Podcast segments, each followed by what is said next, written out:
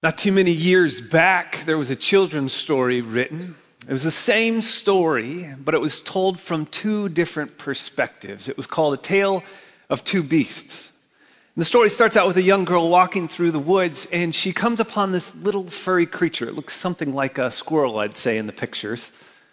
And she hears what she thinks is this little animal whining, crying out. So she takes this animal in in compassion and she wraps her scarf around the animal. She takes it back home. She cleans it up. She puts a leash on the animal and takes it on walks. She builds a cardboard box for it to live in. She shows it to her other friends, but at some point the animal bolts out the window. And that's about the part in the story where the story changes. Part two. And the perspective shifts now to the story of the perspective of the animal. And from the animal's perspective, he was sitting in the woods having a great time singing when this large beast came and kidnapped him. She took her scarf and she tied him up with it and she took him home. She stuffed him in a box. She would drag him around by a rope. She would bring him in front of other scary and terrifying beasts and parade him around until he found his way to break and get out of there. It reminds me that every story has perspectives that we can look at it from. And what I am so excited about is our story today in Acts chapter 18 actually allows us to see God's perspective, a bigger perspective than just that of Paul and what he could have described seeing his circumstances from just his point of view. Now, Paul is finishing up his second missionary journey, and that'll come to a close at the end of this chapter, and he's been everywhere. He's gone to Derbe. He's been to Lystra. He's been to Iconium. He's been to Thessalonica. And he's been to Berea. He's gone to Athens. He's gone to Omaha. He's been to Lincoln, right? It seems like he's gone all over the place. He didn't have enough time to get to those last two places, but if you would have given him time, he would have got there. But even though he didn't, his message still did. If you got a Bible, you can turn with me to Acts chapter 18. We'll begin there this morning. Acts chapter 18, verse 1 says After this, Paul left Athens and went to Corinth. And he found a Jew named Aquila, a native of Pontus, recently come from Italy with his wife Priscilla, because Claudius had commanded all the Jews to leave Rome. And he went to see them, because he was the same trade with them, and he worked with them, for they were tent makers by trade. Now, Paul leaves Athens and goes to Corinth, two very different places. Athens was a smaller place known for its intellectual debate. But it gets to Corinth. This is much bigger city. This is the third largest city in the Roman Empire, and this place is known for excitement. It has Vegas has nothing on Corinth. What happens in Corinth stays in Corinth. Well, that doesn't actually ring true. What happens in Corinth gets spread all over the place. It's excitement, entertainment, it's uh, huge sporting events. This was the place to be, but it was filled with immorality. Behind the city, rose a mountain that was 2,000 foot high. And on the top summit of this mountain was a temple to Aphrodite, or Venus, the goddess of love. And in this temple, there were a thousand female slaves that would serve there by day. And then when night would come, they would descend down into the city and work as prostitutes in the street. This wasn't a huge place, but there's a quarter million people that are in this city. And as they're there, this place is a maximum spot for trade and travel and news to filter through because it's a small isthmus, a small area of land. And if you were traveling from the north to the south or south to the north, you would have to go through Corinth unless you wanted to go by sea. But on both sides, the east and the west, there were two large harbors. In fact, they had taken and built a log rail system that would take boats from one side three and a half miles to the other side. So it became a route that many would use as a shortcut or safer travel than going around the whole uh, end of the island. So this is the place where Paul comes into. Incredible opportunity for the gospel to spread, yet a very intimidating place to plant a church. And we know that Paul says he comes with, in weakness and in fear and trembling in 1 Corinthians chapter 2 verse 3 and we'll talk a little bit more about that but Paul is coming in with apprehension into this place. And he's vulnerable and we actually get to see a little piece of that. It reminds us that Paul is human. He's not the savior. He's like you and me. A mere human being, vulnerable and he's alone. Remember he has left Timothy and Silas in Berea. So, what's God do in this place? Well, it says he meets a couple, a man named Aquila and his wife Priscilla. Now, it says that they had moved there because Claudius had commanded all the Jews to leave Rome. Now, why does Luke start with this and share a little bit of this backdrop right from the beginning? I think it's there for two reasons. I think Luke is queuing up the story and building tension for something that's going to take place later in the story in this chapter. There's going to be an accusation leveled against uh, Paul, and already he's saying, Hey, Claudius, he's frustrated with the Jews and the issues that were happening in Rome. You know what he said? He said, Just kick them all out of here. But I think Luke is also setting up a larger story. He's showing us that God is doing something even bigger within this. God, in his provision, is providing an opportunity. Aquila and Priscilla are pushed to Corinth. Paul plans to go to Corinth, but God's provision and providence brings them together. They just both so happen to move there at the same time. Interesting. They just by chance happen to both be believers when Paul is alone. They just so happen to work in the same trade. And God continues to bring all of this together, even though maybe it wasn't going according to Aquila and Priscilla's plans. God had a bigger plan. It reminds me of this that God's providence may call you into places that you never expected, so He can use you in ways you never thought possible if you are willing to submit to His will. Did you catch that? Because that's key as we look through this chapter. God's providence may call you into places that you never expected so that He can use you in ways you never thought possible if you are willing to submit to His will. And we see this couple continuing to submit to God's will in beautiful and incredible ways with all of their life. This couple, every time they're mentioned in Scripture, is always mentioned together. They are a picture of what God can do through a marriage on mission. This couple is amazing. Romans 16, verses 3 and 4 shows the impact that they've had on Paul's life. He says, Greet Priscilla and Aquila, my fellow workers in Christ Jesus, who risked their necks for my life, whom not only I give thanks, but all the churches and the Gentiles give thanks as well. This couple didn't just use their marriage, they used their work. They realized their work wasn't just an ability to make money, their work was an opportunity for ministry. And they continued to use that work for a chance for ministry to go all around that area. Not only that, but they used their home. 1 Corinthians 16 19 says, The churches of Asia send you greetings. Aquila and Priscilla together with the church in their house. They send you a hearty greeting in the Lord.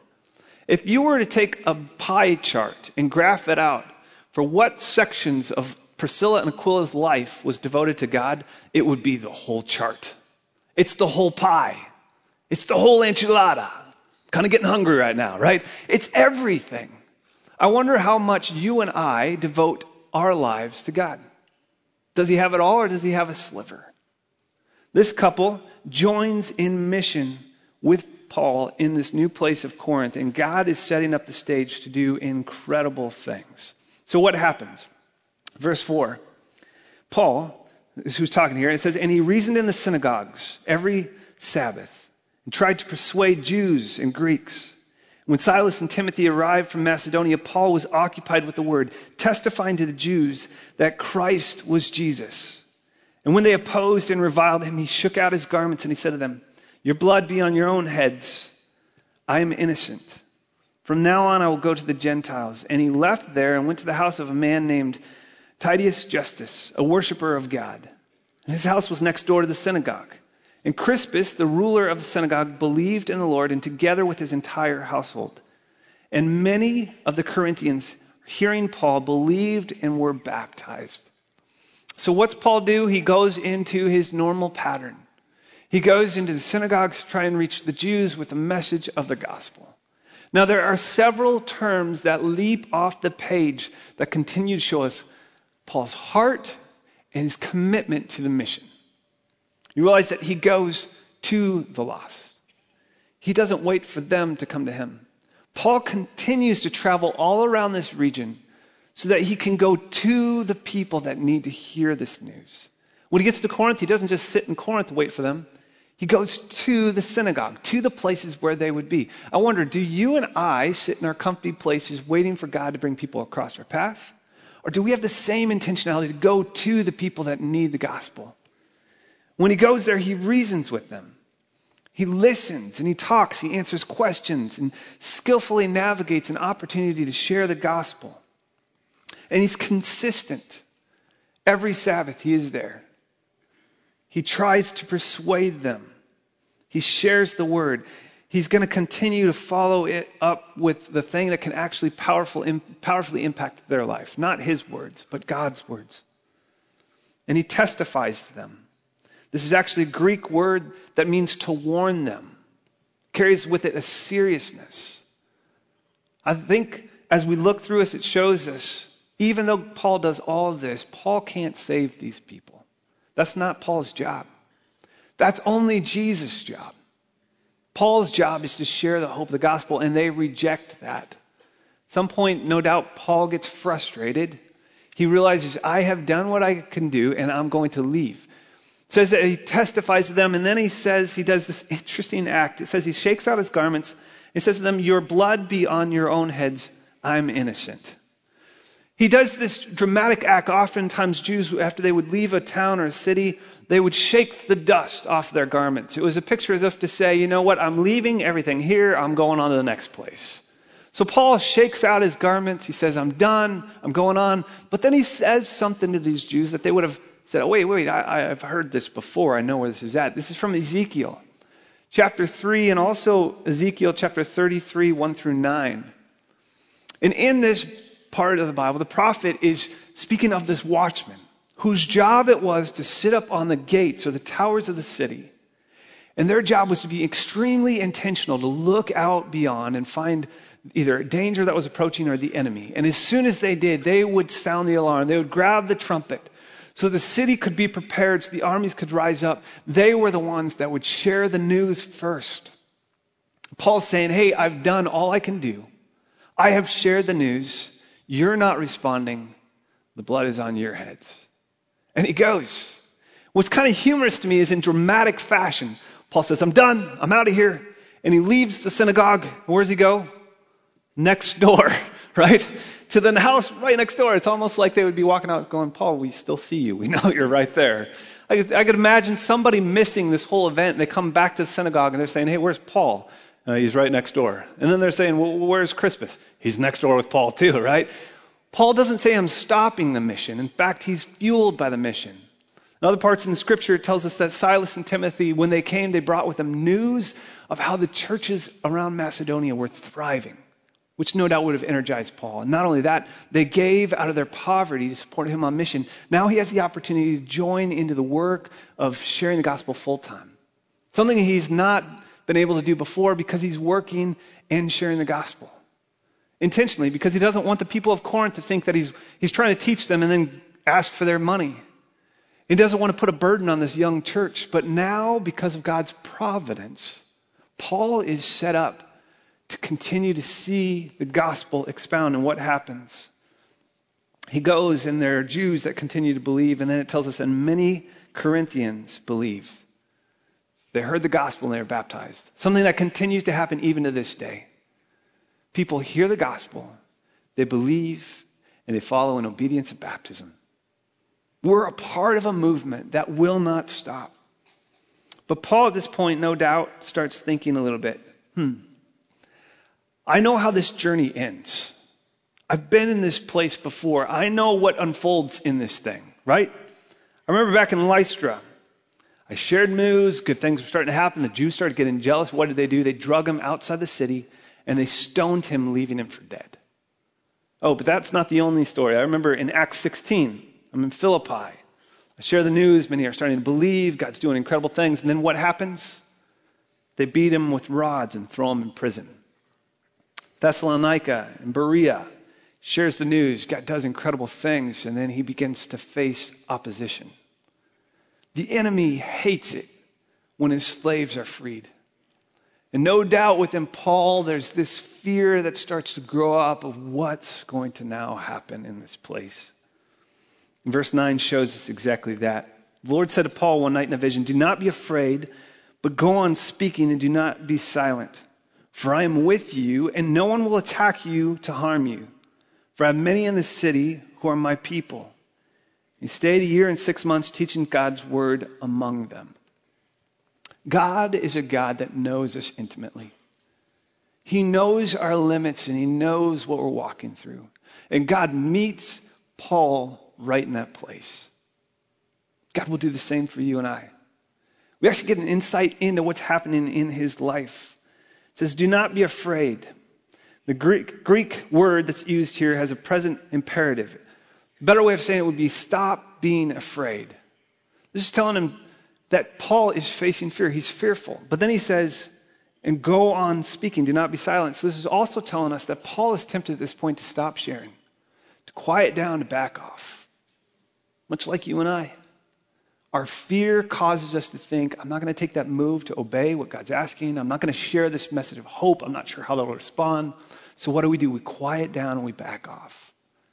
Fear is actually a really powerful thing, but it's also something that shows us something really big within our hearts. Fear is a direct indication of my value system. What I fear most indicates what I value most. Paul is facing an opportunity to show what he values most. I love it. Somebody else said, Courage is fear having said its prayers. All of us will be fearful. But Jesus tells him not to be fearful. Why? He says, I am with you. He restates that same promise he gave as his commission, as he said, Go and take this message out to every one of us. And he said, I will be with you to the end of the age. So Paul continues ready to go says he stays in Corinth a year and six months. It's the duration of his whole time there, and he's teaching the word of God among them. Now, why would he do this? Verse 5 and now verse 11 show us the value of God's word. And we see all throughout Acts that the church was powered by the Spirit of God and devoted to the word of God. We talked about that all last week. And it's important for me to know that every day I am being shaped, I am being formed by something. The question is not, will I be formed by something today? We are all being formed by something every single day. The question is, what is it that is forming my life today? I think that is why Paul was so intentional about taking this young church that was stuck in the whirlwind of a crazy culture and helping them to start form their lives around God's word just makes me wonder how much of our lives right now are being formed by God's word. Maybe for some of us this week, we need to shut off some noise. We need to fast from some media. We need to turn that down in order to concentrate and be formed on God's word. I would say before you go today to ask God, what would you have me do so that I can continue to be formed by the power of your word in my life? Jesus knew its power. He said in John 17, 17, sanctify them in truth. Your word is truth. Truth is true for all people, all places, all times. And the truth that we live our lives on, the truth that we bank our decision on, the truth that we are formed by is the truth of God's word. So it goes on to verse uh, 12, and it says, But Gallio was proconsul of Achaia and when the Jews made a united attack on Paul and brought him before the tribunal, saying, This man is persuading people to worship God contrary to the law. But when Paul was about to open his mouth, Gallio said to the Jews, If it were a matter of wrongdoing or a vicious crime, O Jews, I would have reason to accept your complaint. But since it's a matter of questions about your words and names and your own law, see to it yourselves. I refuse to be the judge of these things. And he drove them from the tribunal. And they all seized Sosthenes, the ruler of the synagogue, and beat him in front of the tribunal. But Gallio paid no attention to any of this. Now, think of the tension that Paul is already dealing with. The Jews rise up, just like they always have. They're frustrated with him. They take him before the proconsul of Gallio. And now he thinks this is probably it. Remember, what do we know about Gallio? He wasn't there long. He was a powerful uh, Roman ruler. So, probably from 51 to 52 AD, he's there before he leaves because he gets sick. But um, we also know that he was connected to Nero through his brother. We also know that uh, Claudius, when speaking of him, calls him a friend and proconsul. So, right now, if I'm Paul and I'm looking through the situation from my perspective, I'm thinking things are not going to be good. Here it goes again. And the Jews think they have a brilliant plan. We'll tell them that, that Paul is attacking laws. Now, the word that's used here in law is a very ger- general term in Greek. It could be used for Roman law or it could be used for, for Jewish law. And so they set it up so they can try and weasel their way this case in in front of Gallio to tell him that Paul has been breaking the law, thinking maybe he'll bite and this would be Roman law. I mean, after all, Paul is continuing to talk about this other Jesus, right? This, this Messiah. And Rome has this list of acceptable religions. Remember, even last week in chapter 17, they said, What's this babbler saying? Seems like he's advocating foreign gods. So they're taking the same idea and they're going to try and bring it before the court. But what happens? Paul's about to open his mouth. This also is fascinating to me. What did Jesus just tell Paul to do? He said, Don't be silent. Go on speaking. So Paul's ready to be obedient. Here's the moment. He gets ready to go, and before he can say a word, Gallio ch- chimes in. If this were a wrongdoing or vicious crimes, I would have reason to accept your complaint. This is a legal term, meaning to proceed with the case. But instead, he says, since it's a matter of questions about words and names and your own law, he turns and uses that same general term of law, but now he throws it back on them. Your Jewish law. He said, See to it yourselves. I refuse to be the judge of these things. He turns it back on them and he throws them out. Don't use my courtroom to settle your theological debates. We see he has no compassion. They turn on the current uh, synagogue leader since Crispus has believed and is now gone from there. And they turn on Sosthenes and they beat him in front of it. Now, why? This, this could have been the Greeks that were riled up in this moment and they turn in this anti Semitic way and start to beat him. I don't think that's probably the case. Could have been that Sosthenes was a Christian sympathizer too. Luke doesn't tell us exactly, but you know what I think's happening here? I think they banked all of their plans on this plan working. This is a uh, culture of honor and shame, and when it didn't work, they target this leader and they beat him. Now, what happens by Gallio throwing out this case is he sets a precedent. He gives Paul an opportunity to continue to go freely and share the gospel for the next decade. And as he shares it, he does it under the, the authority of Roman um, covering. Just like in our day and age, as a case is decided and it sets a precedent for other cases to be judged up against, now there is a precedent. If people bring Christians before them, they know what's going to happen. Paul could not have set up a more perfect scenario. But yet, in God's providence, he gives them the opportunity to continue to spread the gospel. Isn't this amazing? Verse 18 After this, Paul stayed many days longer, and then he took leave of his brothers and set sail for Syria. With him, notice who's with him Priscilla and Aquila. At Cenchrea, he cut his hair, for he was under a vow. And they came to Ephesus, and they left them there. But he himself went to the synagogue and reasoned with the Jews, and he asked them to stay for a longer period. But he declined. But taking leave of them, he said, I will return to you if God wills. And he set sail from Ephesus.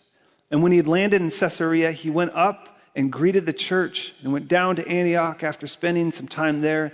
He departed and went from one place to the next through the region of Galatia and Phrygia and strengthening all disciples. So after this, Paul continues to minister in Corinth, and then he goes to the harbor in Corinth he does this vow. What's with this holy haircut? I think he gets a mullet, maybe, right? Now, some, some scholars believe this is tied to a Nazarene vow. You can see uh, a picture of this in Numbers chapter 6, verse 18.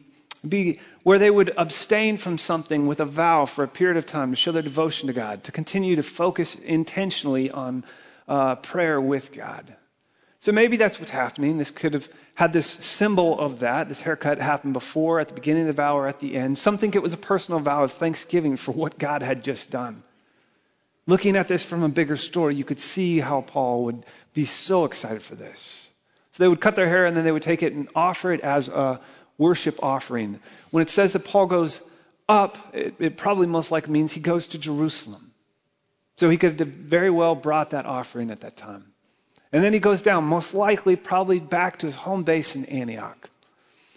But who goes with them to Ephesus? The friends that God has orchestrated in this. The deepest friends you will find in life are those that pursue the mission of God wholeheartedly together with you. They end up staying there four or five years in Ephesus, and God uses them in mighty ways. I love this story because it shows us the bigness of what God is doing in things and pictures and ways that we don't always get to see. Sometimes we end up in circumstances and situations where we question God because we don't get to see the bigger picture. We just look through our perspective and our lens. Kind of like uh, maybe those that witnessed what happened on February 15th, 1947. There was a plane, a DC 4, that was headed to Quito, Ecuador, but it never would arrive there. On its journey, it continued to go closer and closer and it hit El Tablazo, a 14,000 foot mountain right next to Bogota. And as it hit, the plane crumpled into a fiery metal mess, landed in the ravine below, killing everyone on board. One of the people that was on board that flight was Glenn Chambers. Lifelong dream to go into ministry. So he had just signed up with Voice of the Andes and he's on his way there. And as he's at the airport that morning, he wants to send a note to his mom. And so he grabs this piece of paper he finds in the airport, scribbles a quick note on it, and drops it in the mail. His mom would hear of that uh, accident before she would receive this letter. As she receives this letter, she opens it up. In the back of the note was an advertisement, and there was one single word on that advertisement. It was the word why. And many of us could question why do things happen like this? Why are we in the situation we're in?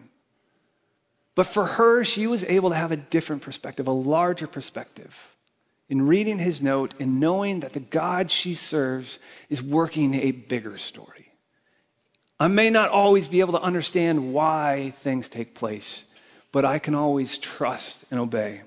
Oswald Chambers says it this way When you face difficult or confusing circumstances, they can overwhelm you. And if you bury yourself in circumstances, you will always have a distorted understanding of God. For instance, you might say, God doesn't love me or God is not fair. But both of these statements are false. Have you ever been in the middle of a tragic or fearful situation where in your prayers you began to accuse God of some things that you know are not true? A whole lot of wrong conclusions can result if you try to look at God from the middle of a painful situation, what should you do instead?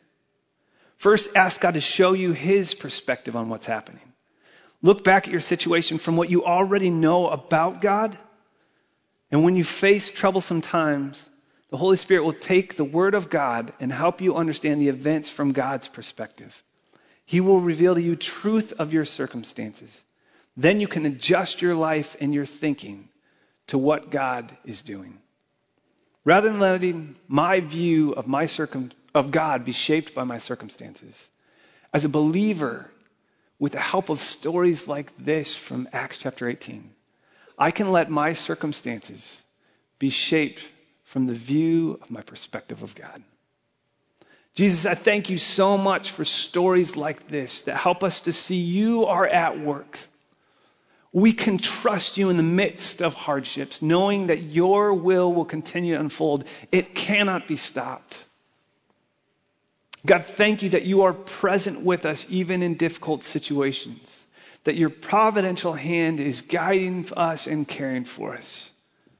God, thank you that all you ask of us is that we trust you and we follow and obey. God, help us to be a church that presses forward so that more and more people will come to know the hope that you offer us through your Son, Jesus Christ. We pray this in Jesus' name. Amen.